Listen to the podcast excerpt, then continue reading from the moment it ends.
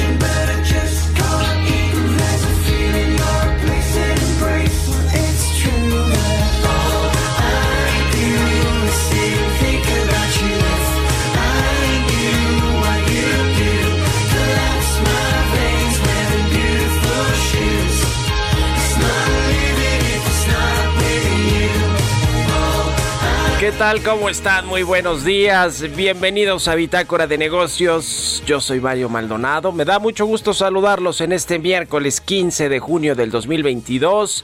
Estamos transmitiendo en vivo, como todos los días, tempranito, aquí en la cabina del Heraldo Radio. Muchas gracias por acompañarnos en punto de las 6 de la mañana con la barra de información del Heraldo Radio. Abrimos nosotros la barra y siempre es un gusto que despierten tempranito, que madruguen con nosotros, a quienes nos escuchan en el Valle de México por la 98.5 de FM, en Guadalajara por la 100.3, en Monterrey por la 99.7.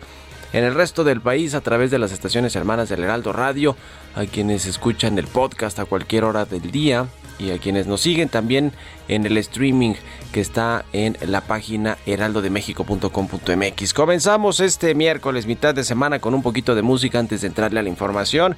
Esta semana estamos escuchando canciones de la banda británica de 1975 que se va a presentar en el Festival Corona Capital 2022 el domingo 20 de noviembre en el Autódromo Hermano Rodríguez.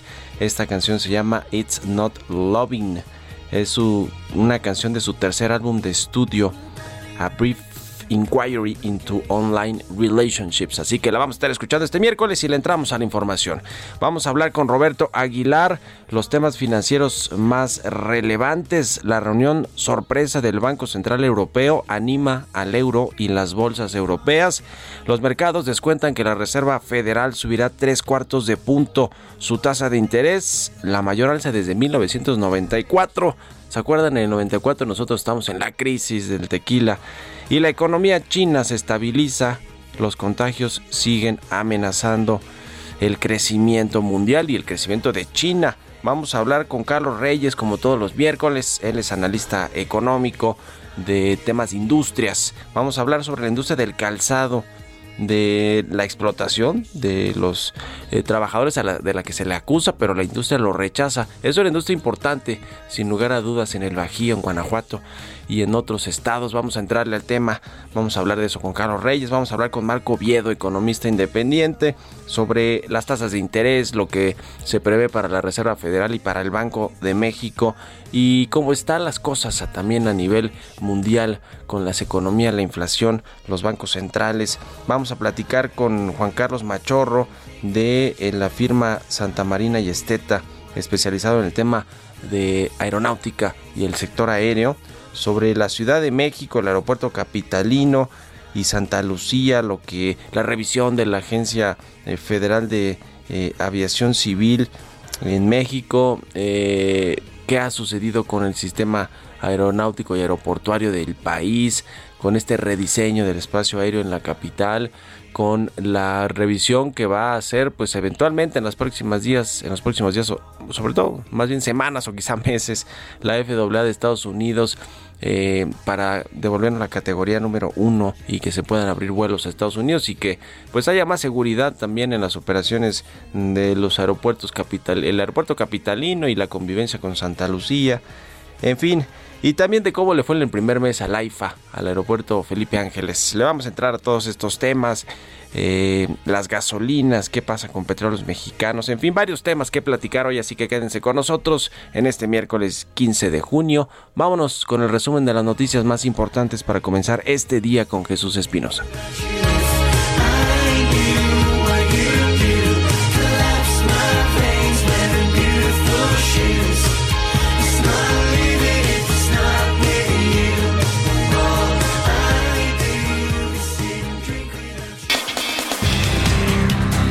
Presidente Andrés Manuel López Obrador se reunió con el enviado especial de Estados Unidos para el clima John Kerry. A través de su cuenta de Twitter, el jefe del Ejecutivo compartió que se dio un seguimiento a compromisos en materia energética y medio ambiente. Al término del encuentro, el secretario de Relaciones Exteriores Marcelo Ebrard reveló que el presidente Andrés Manuel López Obrador y el enviado especial de Estados Unidos para el clima John Kerry coincidieron en acelerar las energías limpias y actuar juntos frente al cambio climático. El canciller dijo que la reunión tuvo una duración de dos horas en las que se alcanzaron varios acuerdos. Eh, yo estoy muy complacido de ver la relación que tiene el presidente López Obrador, el secretario John Kerry. ¿De qué hablaron? De la cumbre que va a tener lugar el día 17, el viernes, que mencionó hoy en la mañana el presidente, de una visión común que compartimos con Estados Unidos, que es acelerar la transición a energías limpias, porque tenemos que aportar todos para que no ocurra que se eleve la temperatura 1.5 grados. Esa es la gran preocupación que tenemos todos.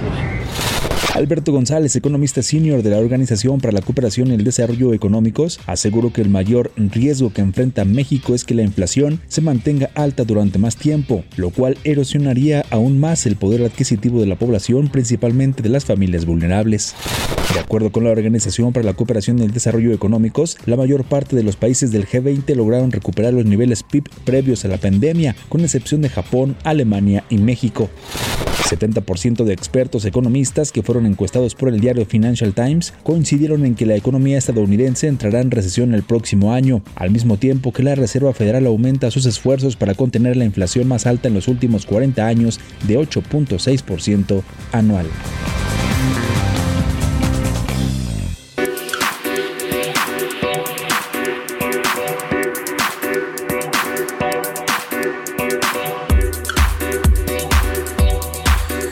Bueno, mientras el gobierno del presidente López Obrador, cuando arrancó su administración, dijo que no iba a renovar ni a dar nuevas concesiones para operar casinos, centros de apuestas, estos que pues proliferaron en sexenios anteriores y que pues entregaban en la Secretaría de Gobernación, pues a cambio, pues ya se imaginará usted, ¿no? De, de dinero, a cambio de hacer los socios, a políticos, en fin.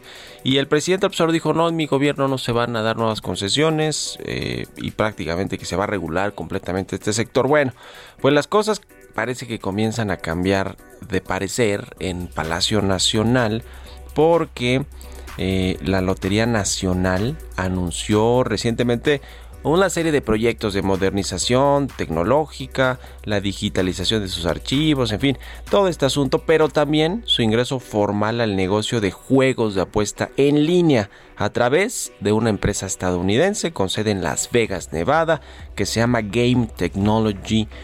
International Game Technology, IGT se llama la empresa, lo que no dio a conocer la dependencia que encabeza Margarita González Arabia, es la directora de la Lotería Nacional, es que este acuerdo con esta empresa de Las Vegas es de 1.045 millones de pesos que se justifica con una simple comisión que le va a pagar esta empresa a la Lotería Nacional por su casino en línea. Es decir, eventualmente la lotería se va a convertir en una casa de apuestas de, en línea como las que hay en Europa, en Estados Unidos y en muchos en Asia, en muchos otros países. El asunto es que nunca esta empresa había ganado tantos contratos o tan jugosos como con esta administración y, y está presente desde el sexenio de Enrique Peña Nieto. El asunto de fondo es que le van a entregar a la Lotería Nacional una parte pues de las ganancias.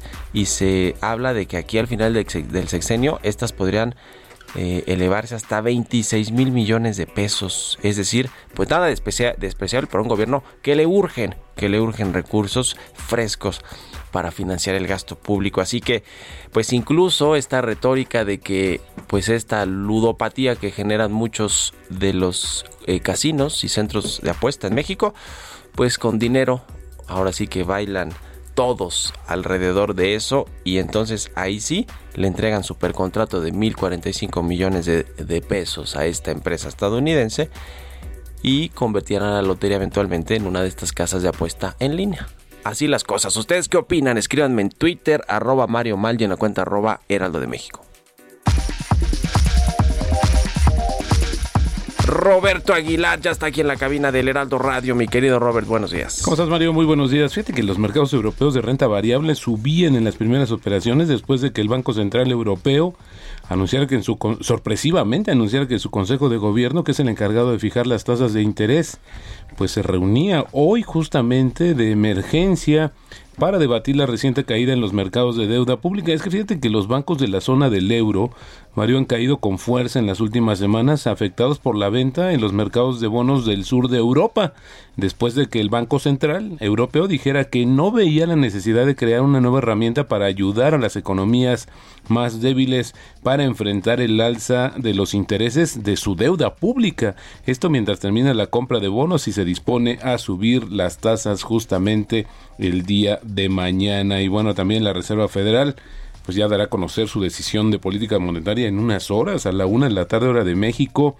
Sí se cambió, fíjate que la mayoría de los operadores anticipan una fuerte alza de 75 puntos base tras la elevada lectura de la inflación de la semana pasada sería la mayor alza desde 1994 y los mercados ya prevén que las tasas de referencia en Estados Unidos, Mario, lleguen entre 3.75% y 4% a finales del año. Así es que bueno, pues esperaríamos todavía incrementos, quizás ya no de, de la misma magnitud, pero sí constantes en lo que resta del año. También te comento que la economía de China se estabilizó un poco en mayo después de una fuerte caída, justamente el mes previo, por el tema pues de su política de tolerancia de cero tolerancia a, las, a los contagios, ya que la producción industrial aumentó inesperadamente, pero el consumo sigue mostrando debilidad. Y bueno, y esto subraya el desafío que las autoridades tienen en un contexto persistente eh, justamente por el lastre que ocasiona las restricciones en el COVID. Y fíjate que hablando justamente de China, se anunció, Mario, que se van a hacer pruebas masivas todos los fines de semana de aquí hasta que concluya justamente el mes de julio. Shanghái, por ejemplo, va a requerir que todos sus 16 distritos organicen pruebas masivas de coronavirus para los residentes de todos los fines, eh, todos los fines de semana hasta finales de julio. Si un distrito encuentra alguna transmisión comunitaria en la semana, deberá realizar una evaluación completa ante la cual todos los residentes estarían sujetos a restricciones de movimientos de gestión cerrada hasta que finalicen las pruebas. Así es que el fantasma de los contagios sigue rondando peligrosamente la economía de China. Y bueno, también te comento que la economía alemana crecerá este año eh, con, con debilidad,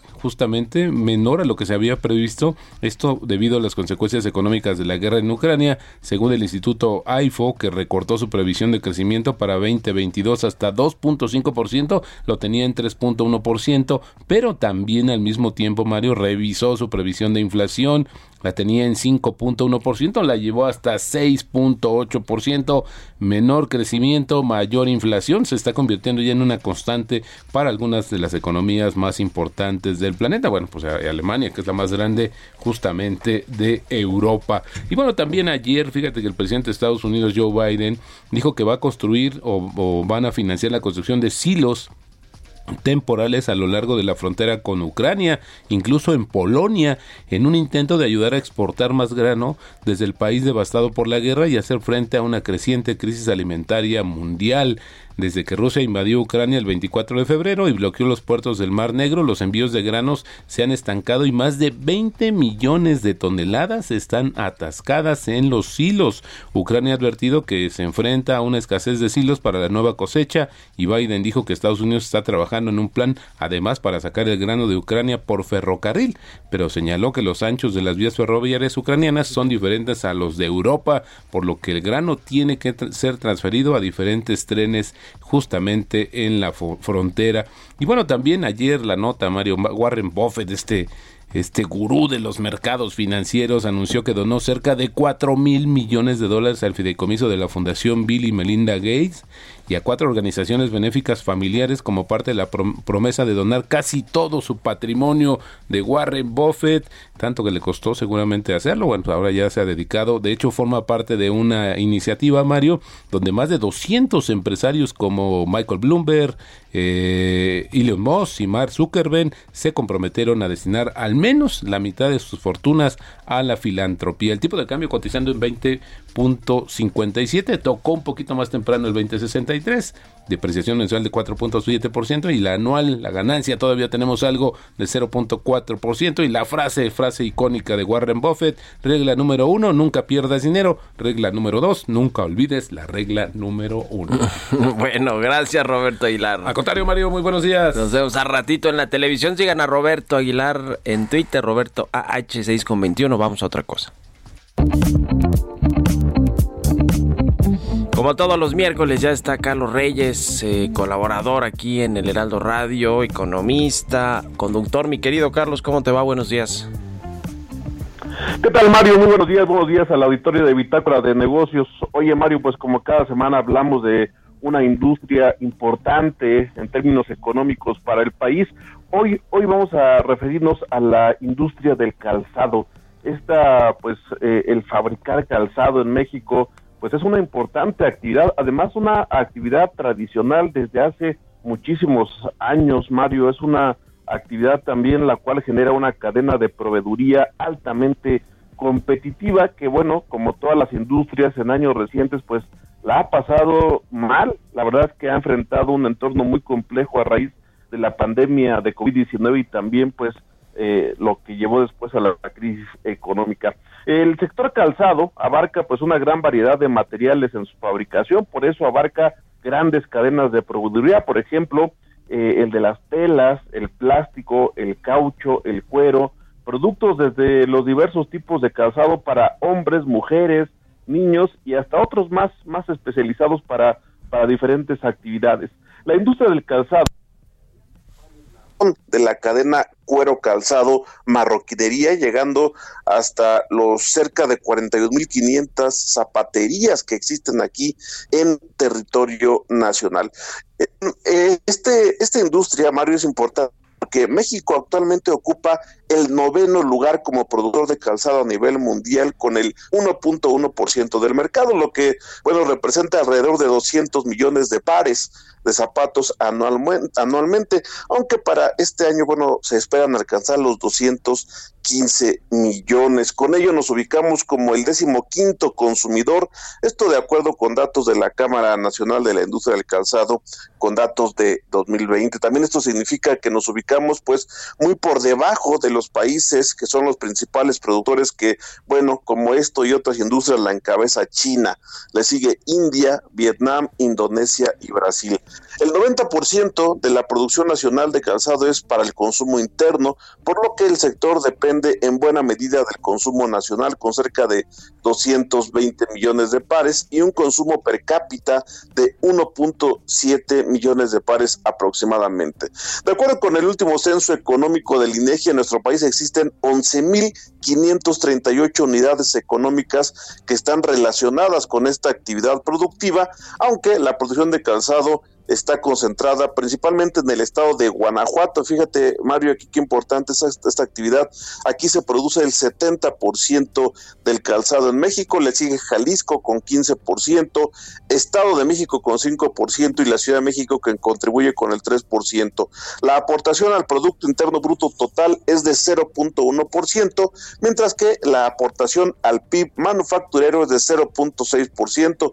Esto, bueno, considerado únicamente la fabricación de calzado y no de toda esta cadena manufacturera. Importante, Mario, que el sector genera alrededor de 176 mil empleos directos y tan solo en Guanajuato estas ascienden a 141 mil, es decir, el impacto es importante en esta actividad y es una importante actividad aquí y además tradicional, Mario, en nuestro país que repercute en la economía. Muy bien, pues muchas gracias, Carlos. Un abrazo, buenos días. Días, Reyes Mario. Noticias en Twitter, síganlo, nos vamos a la pausa, ya volvemos. En un momento continuamos con la información más relevante del mundo financiero en Bitácora de Negocios con Mario Maldonado. Regresamos.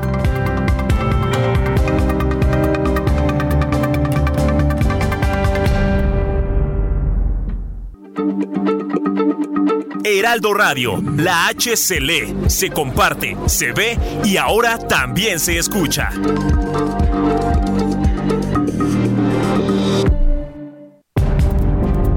Estamos de vuelta en Bitácora de Negocios con Mario Maldonado.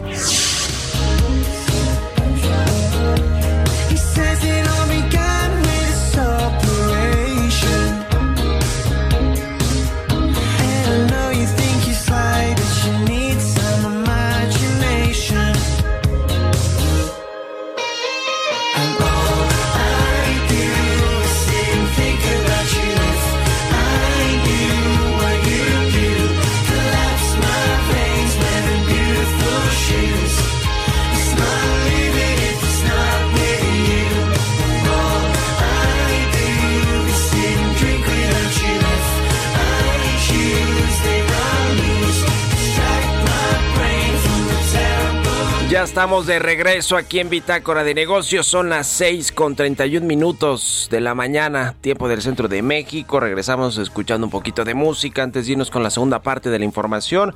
Esta semana escuchamos canciones de la banda británica de 1975 que se va a presentar en el Festival Corona Capital 2022. Este 20 de noviembre, la canción se llama It's Not Living. Es una canción de su tercer álbum de estudio que publicó ya hace tiempo.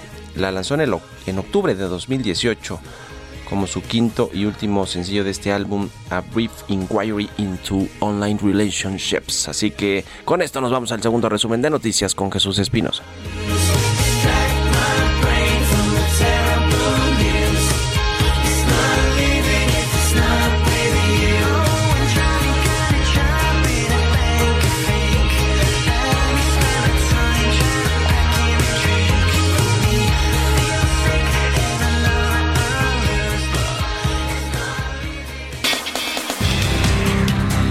De acuerdo con un informe del Instituto Mexicano para la Competitividad, el proceso de recuperación económica está ocurriendo a velocidades distintas. Un tercio de la economía se ha recuperado, There's never been a faster or easier way to start your weight loss journey than with PlushCare. PlushCare accepts most insurance plans and gives you online access to board-certified physicians who can prescribe FDA-approved weight loss medications like Wigovi and Zepbound for those who qualify. Take charge of your health and speak with a board-certified physician about a weight loss plan that's right for you. Get started today at plushcare.com slash weight loss. That's plushcare.com slash weight loss. plushcare.com slash weight loss. otro tercio se encuentra en proceso de recuperación y el último aún presenta problemas y rezagos. La Comisión Nacional para la Protección y Defensa de los Usuarios de Servicios Financieros lanzó una alerta sobre los créditos express y pirámide financiera, ya que son dos de los fraudes que han cobrado mayor relevancia en los últimos meses. Oscar Rosado, presidente de la Conducef, señaló que es importante que la población conozca la forma en que operan con la finalidad de que se tomen precauciones para evitar convertirse en víctima. 82.4% de los directivos consultados por el Centro de Investigación y Competitividad Turística consideran que la inseguridad afectó la actividad turística de su empresa o destino en 2021, de acuerdo con el reporte Panorama Turístico realizado por la Universidad de Anáhuac y el Consejo Nacional Empresarial Turístico. Joe Biden, presidente de Estados Unidos, dio a conocer un plan de Occidente para construir silos en las fronteras de Ucrania para facilitar la exportación de trigo ante el bloqueo ruso de los puertos del Mar Negro.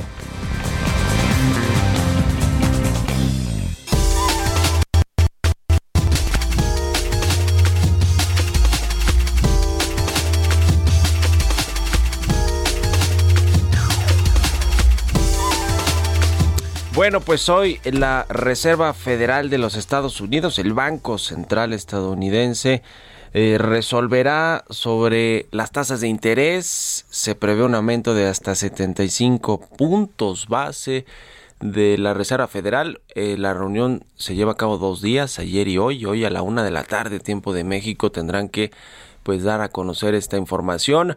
Ya está descontado, como platicamos con Roberto Aguilar, que van a aumentar estos 75 puntos base, tres cuartos de punto, y es mucho para una Reserva Federal que pues llegó a tener eh, pues eh, tasas negativas incluso, es decir, o tasa cero en Estados Unidos. Y vamos a platicar de esto y también de lo que viene para el Banco de México la próxima semana, el próximo jueves, que tendrá también su decisión de política monetaria. Vamos a hablar con Marco Viedo, él es economista independiente. ¿Cómo te va, Marco? Muy buenos días.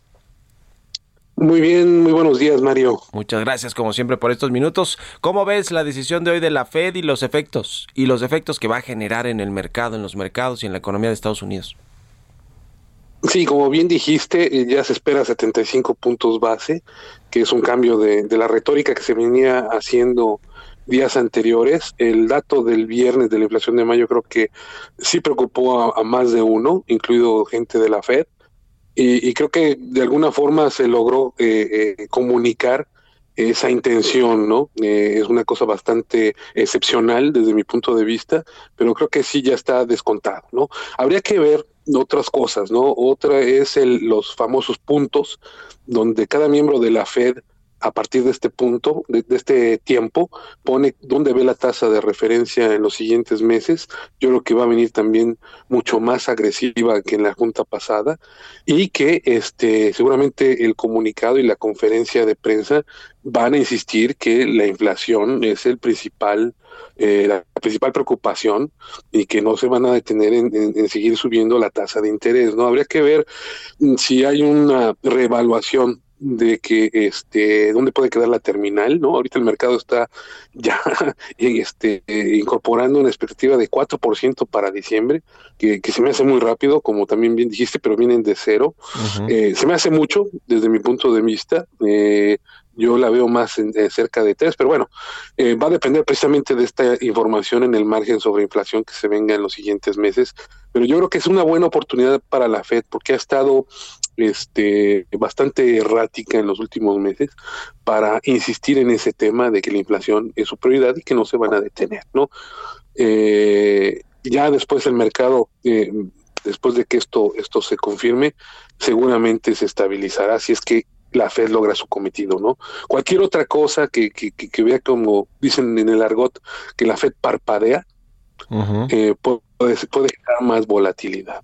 Uh -huh. Sí, sí, sí, sin duda alguna. Ahora, eh, este aumento de 75 puntos base, ¿cómo va a influir realmente en el tema de eh, la inflación en Estados Unidos? Porque allá eh, no tienen subsidios, por ejemplo, a la gasolina, ¿no? Y es lo que ha generado esta inflación histórica que no se veía en muchas décadas en Estados Unidos sí va a tener repercusiones de corto plazo porque a nosotros también nos conviene que baje la inflación en Estados Unidos y que se reactive el pronóstico de crecimiento para esta economía ¿no? de nuestro vecino del norte. Sí, no, los primeros efectos, eh, digamos, los canales de transmisión de política monetaria de Estados Unidos son mucho más profundos que en México. Debe ser a través de, de las tasas de interés que enfrentan consumidores y deudores y eso pues impacta en el ingreso disponible y hace que en la demanda este no crezca a la, a la magnitud eh, que, que, que venía siendo, ¿no? Es decir, si hay una debe haber una desaceleración de la economía Mucho más rápido que, en México, precios- ¿verdad? Porque allá están más Así bancarizados, es. todo el mundo tiene muchos créditos, entonces sí le sí juega mucho ahí la tasa de interés. Así es, y hay muchos créditos que son tasa variable, ¿no? Porque este, también eso es muy importante. Entonces, ese efecto sí debe de estar impactando inmediatamente. Y el otro canal es, es precisamente el de las expectativas, que es mucho más eficiente desde mi punto de vista. Y sí, por eso es bien importante que, que, que hoy sean muy contundentes para que las expectativas de inflación se anclen, si no bien para el 2023, pero sí para el 2024 y hacia adelante, y eso este, permita que salarios y otros precios eh, se mantengan este, estables hacia adelante, ¿no? Eh, y, eso eso se ve en las tasas después de largo plazo, ¿no? Entonces, en, primera instancia deberíamos ver sí viene una desaceleración, pero sí mayor credibilidad del banco que permita que, que las tasas de largo plazo se estabilicen. Y México vendrá eh, la decisión también del Banco Central Mexicano, del Banco de México, el jueves próximo también se descuenta o se, se- anticipa pues que se aumente 75 puntos base. ¿Tú la ves eh, en esa misma línea también?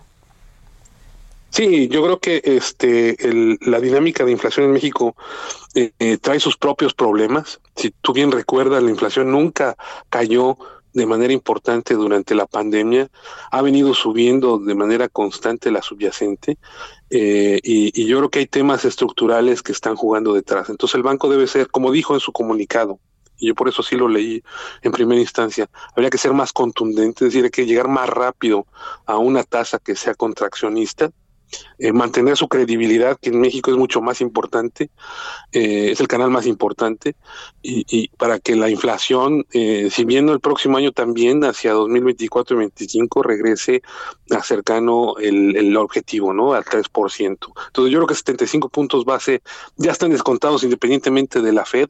Muchos me preguntaban que si subía la Fed 75, México lo haría por, por un punto porcentual. Yo creo que no es necesario por las razones que te, que te comento, pero a lo mejor sí vamos a ver otro de 75 eh, en julio y, dependiendo nuevamente de esa dinámica de inflación, eh, ya Banjico podría incluso considerar parar antes que la Fed.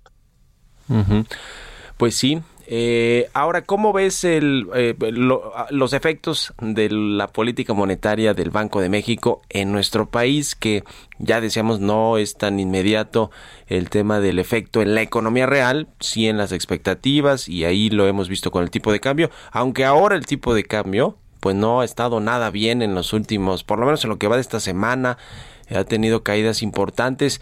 Eh, ¿Cómo ves el asunto este de las expectativas de inversionistas con el tema de las tasas en México? Sí, yo, yo creo que el, principal efecto debe ser este que te comenté, que, que veamos que analistas e incluso este, otros eh, agentes económicos sí crean que la inflación va a bajar a 3% en el mediano plazo, que eso le permita a Banjico también no subir más de más.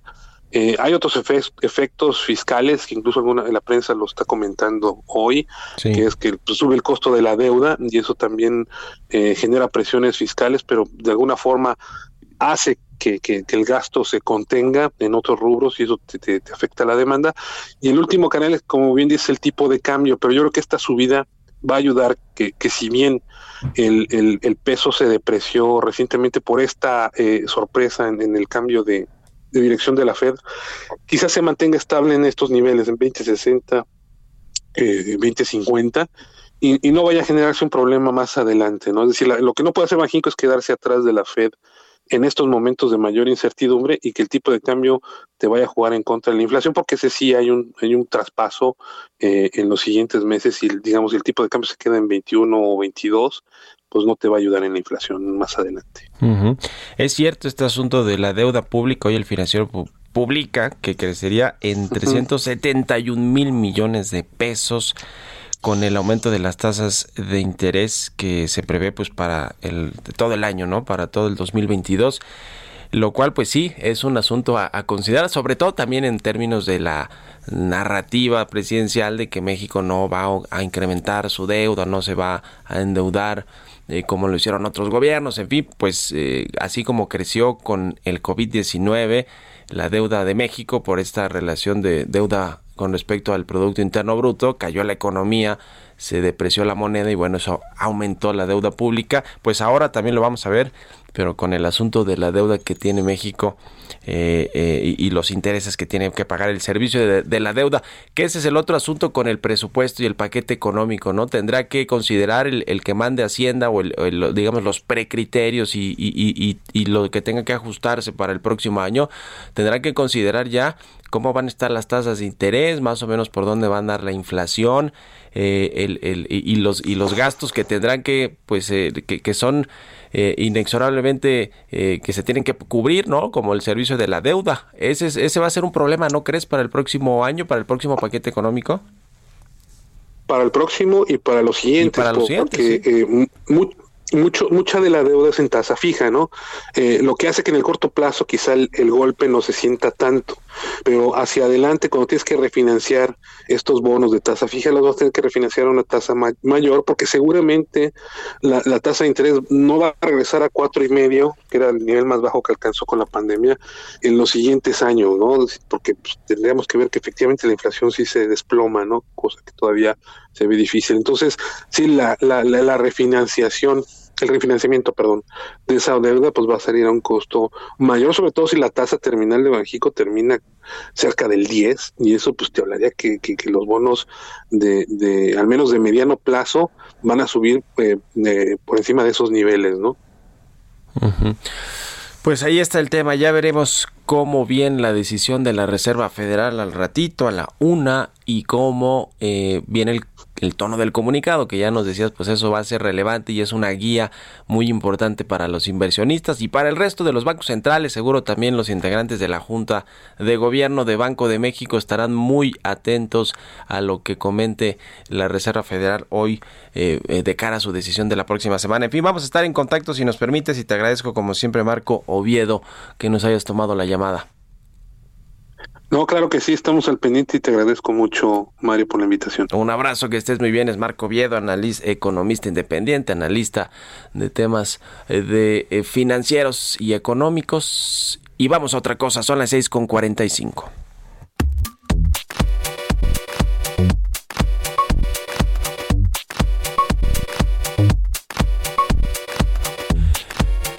Vamos con las historias empresariales y de hecho queremos platicarle algo que nos tiene muy contentos aquí en el Heraldo Media Group. Eh, recibió un nuevo reconocimiento con motivo de los 100 años de la radio en México. El Heraldo Media Group, Group se hizo acreedor a este reconocimiento por su labor informativa. Se lo otorgó el Senado de la República y la Cámara Nacional de la Industria de Radio y Televisión. Nos platica de esto Giovanna Torres. Solicitamos la presencia de El Heraldo Media Group. Recibe Adrián Laris Casas.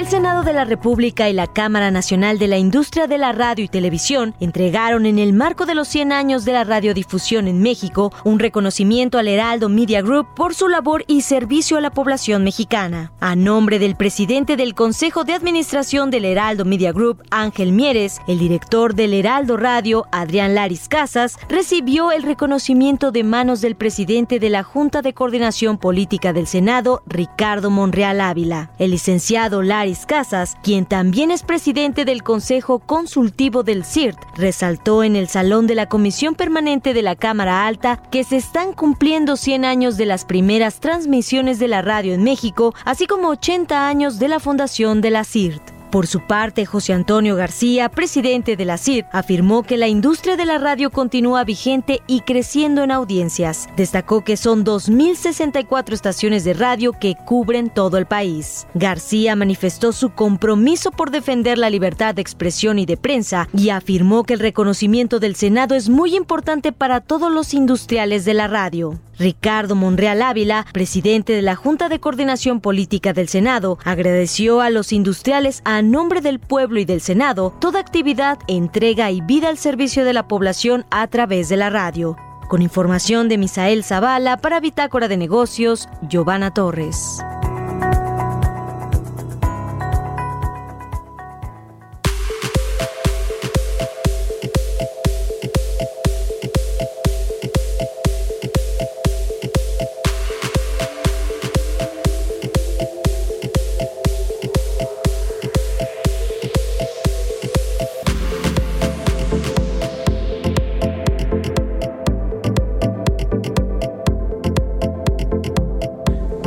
Y bueno, le comentaba sobre este asunto del aeropuerto capitalino, la convivencia con el aeropuerto Felipe Ángeles, que pues parece ser que no, eh, pues no, no están muy bien, eh, digamos, las rutas aéreas y la convivencia del espacio aéreo, el rediseño que se hizo desde, desde el año pasado en las rutas de aproximación y de despegue del aeropuerto capitalino, el Benito Juárez, pues que no son necesariamente eh, muy convenientes para operarse con Santa Lucía, con el Felipe Ángeles, y no ahorita, ahorita no hay, digamos, tanto problema porque escasamente saldrán unos 20 vuelos diarios o menos del aeropuerto Felipe Ángeles, es decir, no es una eh, operación importante, pero si llega a crecer, como lo quiere el presidente del observador y es la estrategia del el gobierno federal de invitar a las aerolíneas nacionales extranjeras a que vuelen ahí, siempre y cuando haya conectividad para el resto de la Ciudad de México, del Estado de México, es decir, que sea fácil llegar y fácil salir de Santa Lucía, que hoy por hoy no lo es, pues eh, entonces ahí sí vendrán los problemas. Fíjese nada más un dato de ayer que se dio a conocer que una de un, vuelo de Aeroméxico que salió del aeropuerto internacional Felipe Ángeles, pues resulta que salió con cinco pasajeros únicamente, solo cinco pasajeros este vuelo de Aeroméxico, lo cual pues nos refleja eh, la poca, el poco interés y la poca demanda que tiene este aeropuerto Felipe Ángeles, a pesar de que la política aeronáutica invita, invita, voy a decirlo así, es decir, no eh, fuerza a las aerolíneas a volar en el aeropuerto Felipe Ángeles, pero a pesar de toda esta eh, pues estrategia y política, no más, no quiere ir la gente a volar a, a la IFA. Este vuelo, le decía, fue a Villahermosa. Salió ayer del aeropuerto Felipe Ángeles a Villahermosa, tuvo cinco pasajeros. Y bueno, pues Aer Aeroméxico terminó cambiando sus, sus frecuencias en esta ruta debido a la falta de, de usuarios y así, pues muchos otros, ¿eh? muchos otros vuelos que salen de Santa Lucía y además de todo se eh, perdió a conocer que en su primer mes de operación el aeropuerto Felipe Ángeles perdió casi 23 millones de pesos, es decir, con la tarifa de uso de aeropuerto y los servicios eh, eh, pues que se tienen que cubrir por parte de las aerolíneas y por supuesto también la renta de los locales comerciales y demás pues no sale para para digamos todo eso que ha recibido el AIFA eh, sigue siendo deficitario, no sale para cubrir los, las pérdidas, perdió 23 millones de pesos en el primer mes de operaciones del aeropuerto Felipe Ángeles. Y el asunto de fondo es que por otro lado al aeropuerto capitalino se le ha recortado de forma importante el presupuesto federal. ¿Por qué? Pues quizá porque quieren que la estrategia sea, miren qué feo está el aeropuerto de la Ciudad de México, mejor vámonos a uno que parece más bonito, por lo menos en la fachada, eh, es nuevo, tiene baños donde hay eh, luchadores o no sé qué, cosas, en fin, mucho de la identidad de los mexicanos, de la cultura popular. Y pues eh, vámonos a otro a otro vuelo eh, a otro aeropuerto. Si hubiera conectividad terrestre para llegar fácilmente al AIFA y salir fácilmente pues yo creo que muchos mexicanos sí lo tomarían como opción. Hoy no hoy para llegar del centro de la Ciudad de México al aeropuerto Felipe Ángeles son dos o tres horas por lo menos y eso en una hora no pico y de regreso igual así que no se ve la manera en la que pueda eh, retomar, o, más, más que retomar, que en la que pueda tener muchas operaciones el aeropuerto de Santa Lucía. Esa es la realidad y con estos datos de vuelos con cinco pasajeros, pues las aerolíneas tampoco van a ir a volar ahí si no ven rentabilidad o por lo menos que salgan tablas, es decir, que no pierdan dinero por operar en un aeropuerto que no tiene demanda y además donde no hay interés por parte de la gente de ni, ni, ni de ni de nadie de, de ir a pues a tomar vuelos. En fin, así las cosas. Se supone que después de que se hicieron públicos estos aterrizajes fallidos en el aeropuerto de la Ciudad de México, en el Benito Juárez, donde tenían que retomar el vuelo antes de aterrizar, porque había un avión en una de las pistas donde iban a aterrizar, eh, pues es- hubo toda esta reunión que encabezó el secretario de Gobernación, Adán Augusto López, hubo toda esta serie de reuniones con la Secretaría de Comunicaciones, Infraestructura y Transportes, con la Dirección General de Aeronáutica Civil, con los sindicatos, los controladores aéreos, los pilotos, eh, las aerolíneas, la industria, o sea, se supone que después de esta reunión deberían de revisar el tema de el rediseño al espacio aéreo mexicano aquí en la capital sobre todo y se iban a llegar a acuerdos para que fuera más eficiente la eh, aviación mexicana. Parece ser que pues no, no sé, vamos a platicar pronto con algunos de los participantes de estas reuniones para ver si ya se han implementado pues los protocolos y los cambios que se acordaron en estas reuniones para que funcione mejor todo. No parece ser el caso. Hoy el aeropuerto de la Ciudad de México es un caos completamente, retrasos, filas larguísimas, las aduanas, eh, los mostradores de las aerolíneas, el, el retraso en los vuelos y en las salidas, o sea, es un caos auténticamente y la gente no quiere volar en Santa Lucía porque no hay conectividad, así de sencillo, y tampoco las aerolíneas, es decir, pues nos quedamos, como diría mi abuelita, como el perro de las dos tortas, sin nada, sin un aeropuerto eficiente, el Benito Juárez con toda la saturación, y sin un aeropuerto nuevo que funcione adecuadamente para desahogar las operaciones y que no haya estos retrasos. En fin, así la realidad de la aeronáutica en México, del sector aéreo de la aviación comercial. Con esto nos despedimos. Gracias por habernos acompañado este miércoles aquí en Bitácora de Negocios. Se quedan en estas frecuencias del Heraldo Radio con Sergio Sarmiento y Lupita Juárez. Nosotros nos vamos al canal 8 de la televisión abierta a las noticias de la mañana y nos escuchamos aquí mañana tempranito en punto de las 6. Muchas gracias y muy buenos días.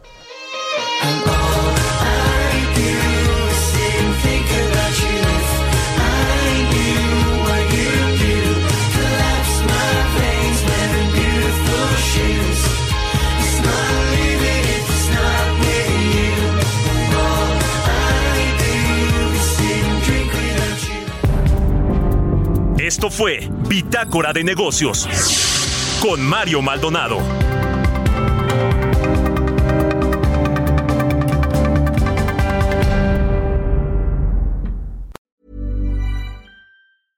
Mom deserves the best, and there's no better place to shop for Mother's Day than Whole Foods Market. They're your destination for unbeatable savings, from premium gifts to show-stopping flowers and irresistible desserts. Start by saving 33% with Prime on all body care and candles. Then get a 15-stem bunch of tulips for just $9.99 each with Prime. Round out Mom's menu with festive rosé, irresistible berry chantilly cake, and more special treats. Come celebrate Mother's Day at Whole Foods Market.